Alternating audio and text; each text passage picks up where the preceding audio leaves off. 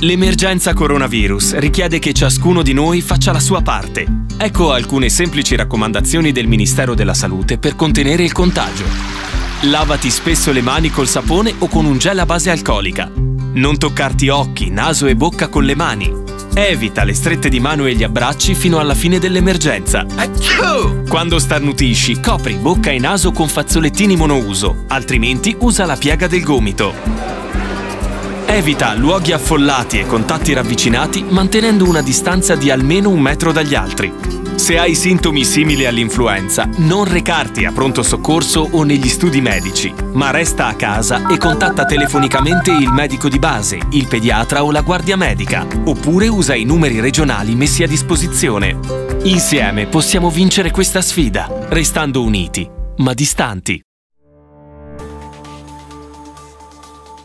Cordiale saluto da Angelo Musmarra. In questo podcast potete ascoltare la conferenza stampa del Presidente del Consiglio dei Ministri Giuseppe Conte che ha tenuto nella serata di mercoledì 1 aprile, dove comunica di aver firmato un nuovo decreto che proroga fino al 13 aprile prossimo, giorno di Pasquetta, le misure adottate per il contenimento del contagio epidemiologico da Covid-19 e chiarisce tra l'altro il discorso della presunta passeggiata insieme ai bambini e le modalità di allenamento degli atleti professionisti. Buon ascolto. Buonasera a tutti. Il nostro Paese sta attraversando una fase acuta, la fase acuta dell'emergenza. Oggi abbiamo superato 13.155 decessi, questa è una ferita che ci addolora particolarmente, una ferita che mai potremo sanare. Ecco allora non siamo nella condizione, lo voglio chiarire, di poter allentare le misure restrittive che abbiamo disposto, non siamo nella condizione di poter alleviare i disagi e di risparmiarvi i sacrifici a cui siete sottoposti.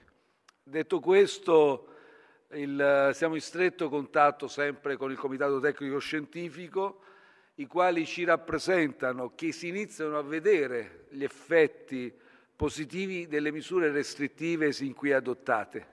Ma ripeto, non siamo ancora nella condizione di poter iniziare ad abbracciare una prospettiva diversa. È la ragione per cui ho appena firmato il nuovo DPCM che proroga, lo avevamo già anticipato tramite il Ministro Speranza, che proroga l'attuale regime delle misure così come sono state disposte sino al 13 aprile.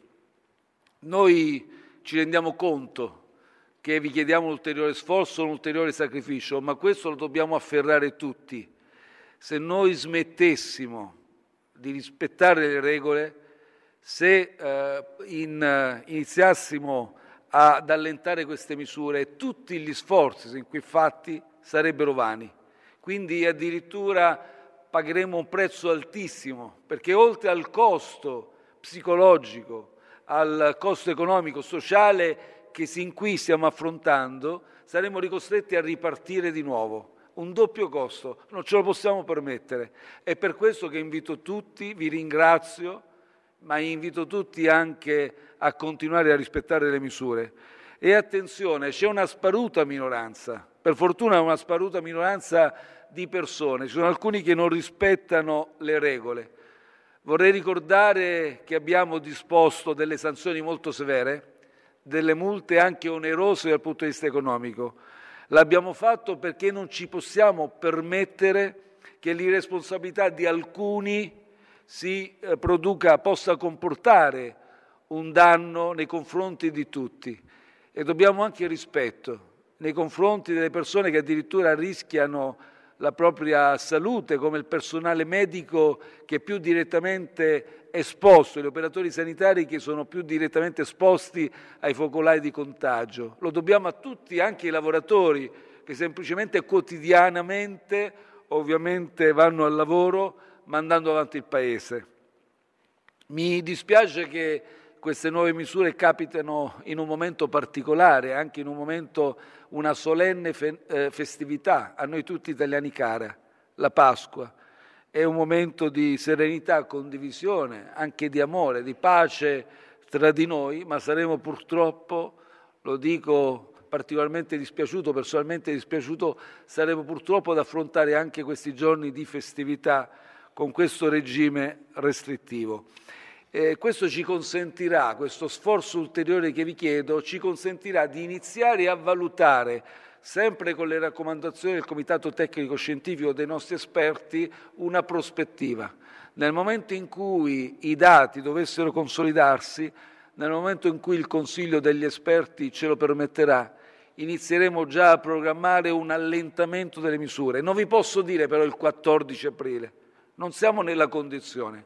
Quel che è certo è che noi continuamente lavoriamo e ci confrontiamo con loro nel momento in cui avremo, valutando quello che succederà e quindi la curva epidemiologica nelle, nei prossimi giorni, in queste due settimane, e noi inizieremo ovviamente a valutare ed abbracciare anche la prospettiva di entrare nella fase 2.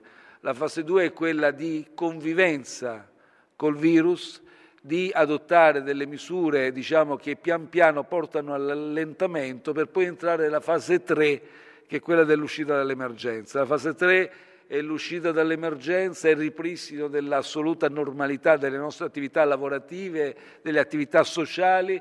La fase 3 è la fase della ricostruzione, del rilancio della nostra vita sociale ed economica. Io sono stato molto chiaro con, eh, ho visto che anche molti giornali avete riportato anche alcuni dettagli, sono stato molto chiaro con i miei leader, con gli omologhi europei visto che il dibattito e la discussione si concentrava e ci si affannava a ragionare del MES, ho detto il MES lo considero e sono fermamente convinto che sia uno strumento assolutamente inadeguato per far fronte a questa emergenza.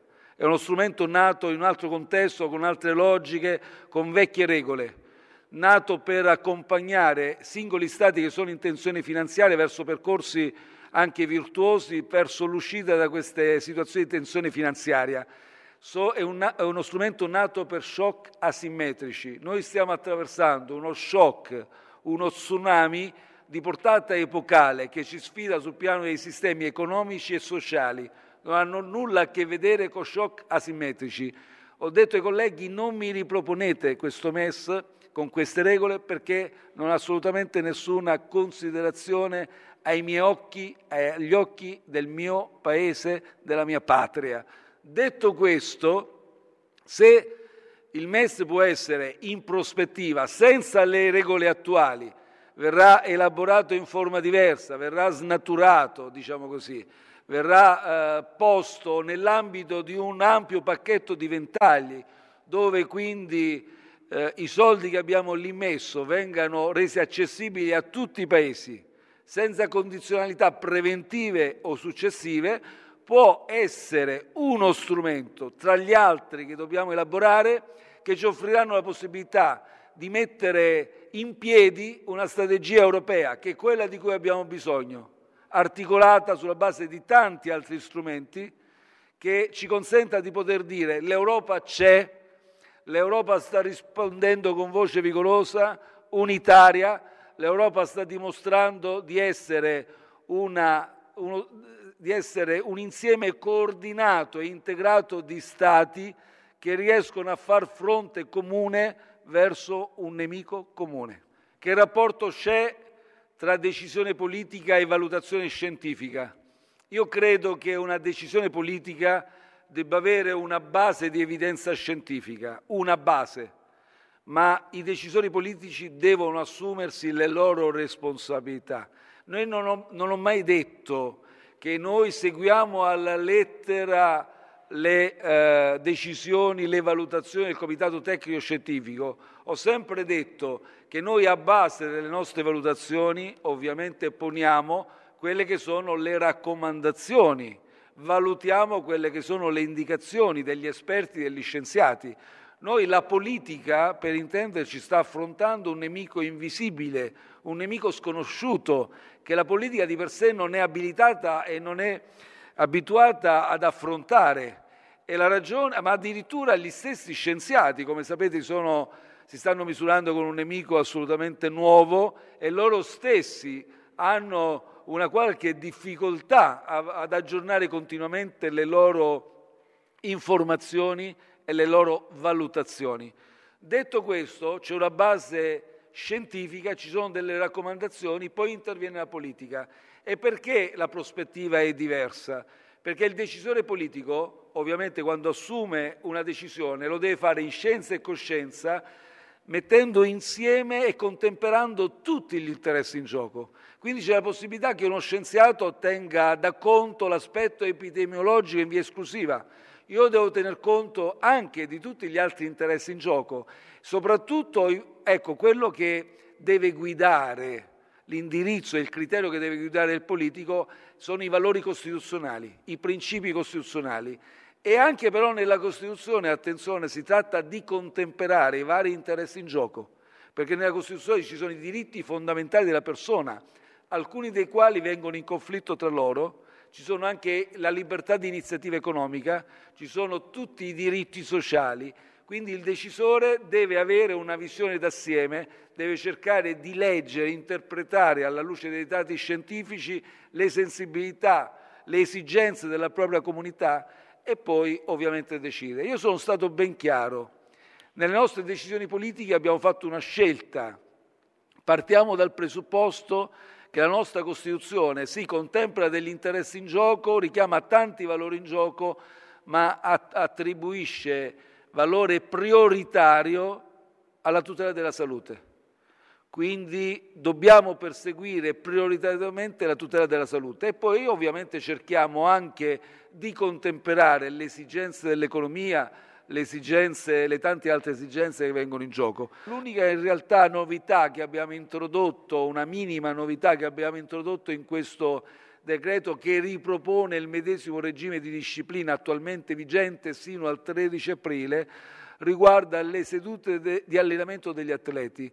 Quindi sospendiamo anche le sedute di allenamento onde evitare che delle società sportive possano pretendere, come dire, l'esecuzione, tra virgolette, della prestazione sportiva anche semplicemente nella forma di un allenamento quindi non eh, sono più consentiti ovviamente sedute di allenamento tanto più collettive negli impianti delle società, ovviamente gli atleti non significa che non dovranno più allenarsi, lo faranno in forma individuale. Noi non abbiamo affatto autorizzato, c'è stata questa circolare interpretativa del Viminale del 31 marzo, non abbiamo affatto autorizzato l'ora del passeggio con i bambini.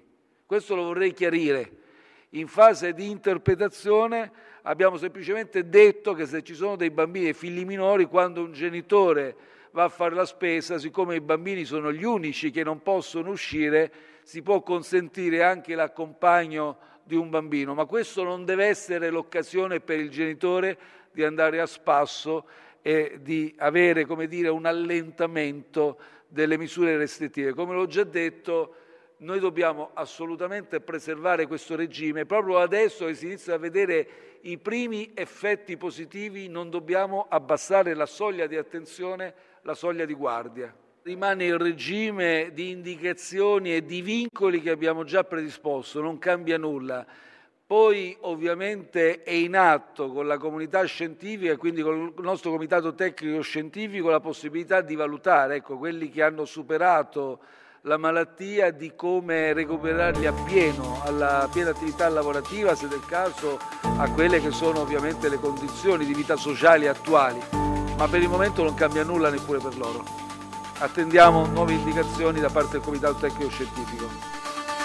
Ed è tutto per questo podcast, grazie per il vostro ascolto. Se ritenete interessanti i contenuti che avete appena ascoltato potete condividerli utilizzando i canali social di Aosta Press. Per ogni comunicazione potete scrivere a podcast-aostapress.it. Al prossimo ascolto, buona continuazione, state bene.